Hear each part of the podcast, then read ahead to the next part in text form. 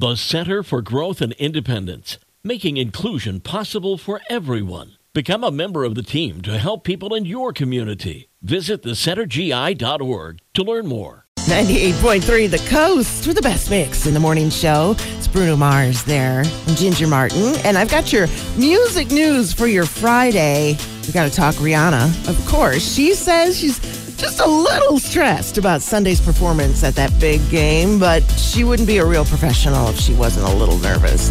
She's still tweaking her set list at the last hour. She wants to make sure every song she performs is going to be one that the fans want to hear. So she's out there practicing probably all the way up until game time. She says she has about 39 different versions on how she's going to spend her 13 minutes on stage.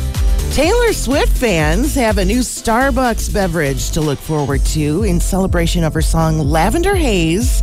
It's from her latest album, and it's a secret drink at Starbucks, so you have to ask for it. It's not on the menu. But this is what it is passion tea with soy milk and six pumps of vanilla. There is no lavender in it. And you may or may not have heard that music legend Burt Bacharach died yesterday of natural causes. During his career, he won three Oscars, six Grammys for his compositions. The most famous include Do You Know the Way to San Jose? I Say a Little Prayer, and Raindrops Keep Falling on My Head. Thanks for those memories, Burt. He was 94. And that's a look at music news this morning from 98.3 The Coast.